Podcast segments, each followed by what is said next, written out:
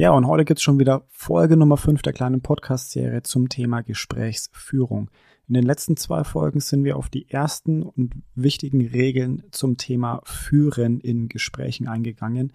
Jetzt gibt's die letzten Regeln dazu, bevor wir mit den nächsten Punkten weitermachen. Also, falls du die anderen Punkte noch nicht gehört hast, nochmal zwei Folgen zurück und weiterhören und dann genau in diese Folge wieder reinspringen, so wie bei der letzten Folge schon. Wir gehen gleich in Punkt Nummer 8. Punkt Nummer 8 bedeutet oder heißt, verhalte dich respektvoll. Sollte eigentlich klar sein, aber immer wieder erleben wir es, dass in Gesprächen genau diese Verhaltensregel gebrochen wird. Du solltest als Gesprächsführer auf jeden Fall lernen, dich ja respektvoll jedem Gesprächsteilnehmer gegenüber zu positionieren und auch zu verhalten.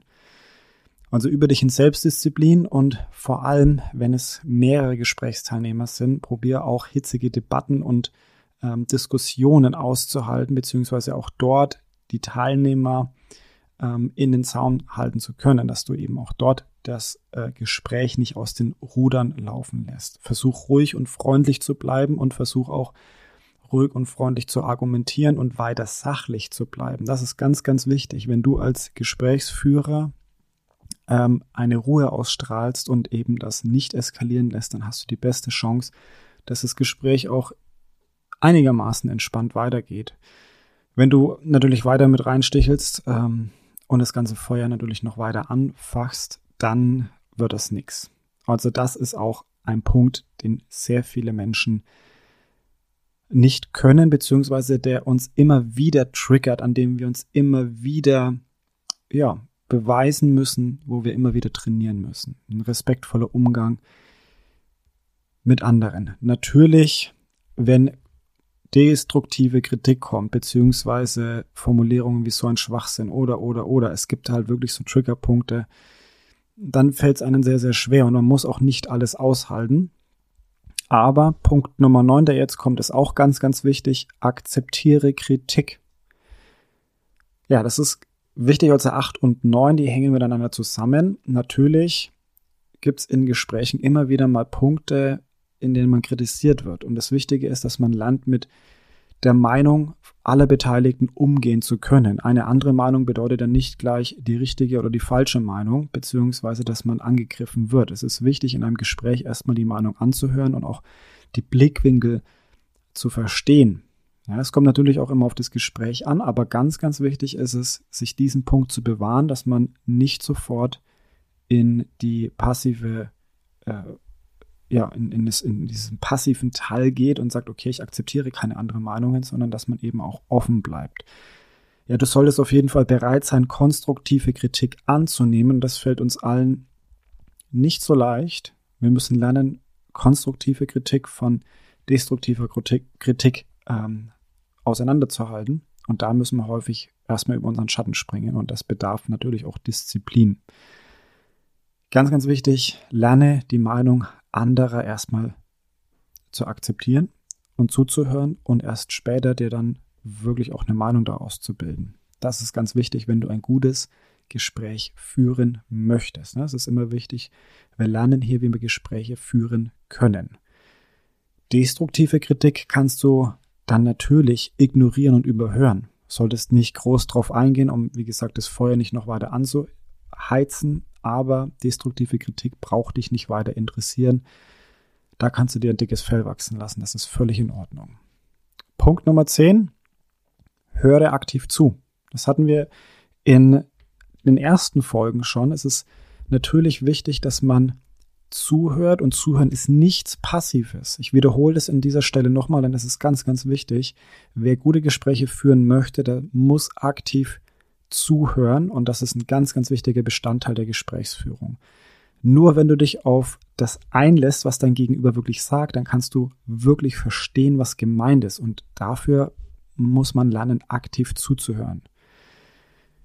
Ja, das heißt, du sollst nicht nur den, den, den Worten lauschen, sondern eben auch beobachten, wie zum Beispiel die Körpersprache des Gegenübers ist oder was vielleicht so zwischen den Zeilen noch vermittelt werden soll. Das ist ganz, ganz wichtig, dass man bei Gesprächsführung auch darauf achtet.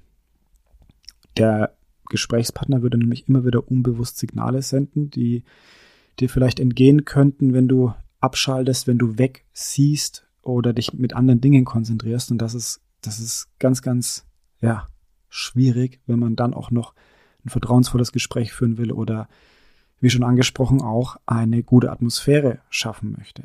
Also höre aktiv zu und wende dich dein Gegenüber wirklich auch mit deiner vollen Konzentration zu. Nur dann kannst du es wirklich schaffen, sehr gute Gespräche zu führen. Dein andere oder dein Gesprächspartner, dein Gegenüber wird es auf jeden Fall bemerken und auch ja, wertschätzen. Das ist ja auch ganz wichtig. Der letzte Punkt, die letzte Regel, fasse das Gesagte zusammen. Ganz, ganz entscheidend. Vielleicht ist es manchmal ein bisschen lächerlich, wenn man das, wenn man das tut, aber der Effekt, der ist enorm. Vor allem für das Thema Besprechung, wenn du mehr als zwei Leute hast oder auch wenn du dich mit jemandem einfach nur abstimmen möchtest. Es gibt ja immer einen, der diese Abstimmung leitet.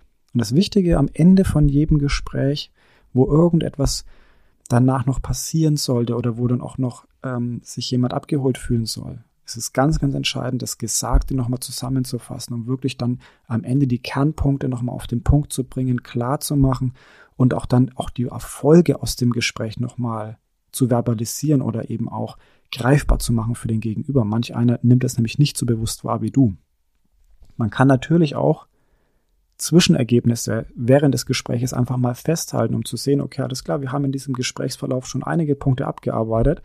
Das hilft dann dem Gegenüber vielleicht auch, bei den folgenden Punkten vielleicht sogar schneller zu einem Konsens zu kommen. Ja, weil er eben merkt, oh, wir sind ganz gut dabei. Wir haben schon einige Punkte, wo wir einer Meinung sind und, und das erzeugt dann eben auch die richtige Richtung, dass ein anderer schneller mal zustimmt oder sich äh, auf, auf eine Diskussion einlässt, auf äh, eine Lösungsfindung mit hinwirkt, statt sich eben nur zu verschränken, weil er ja dabei sein will, weil er nicht blockieren möchte. Nicht unbedingt zumindest.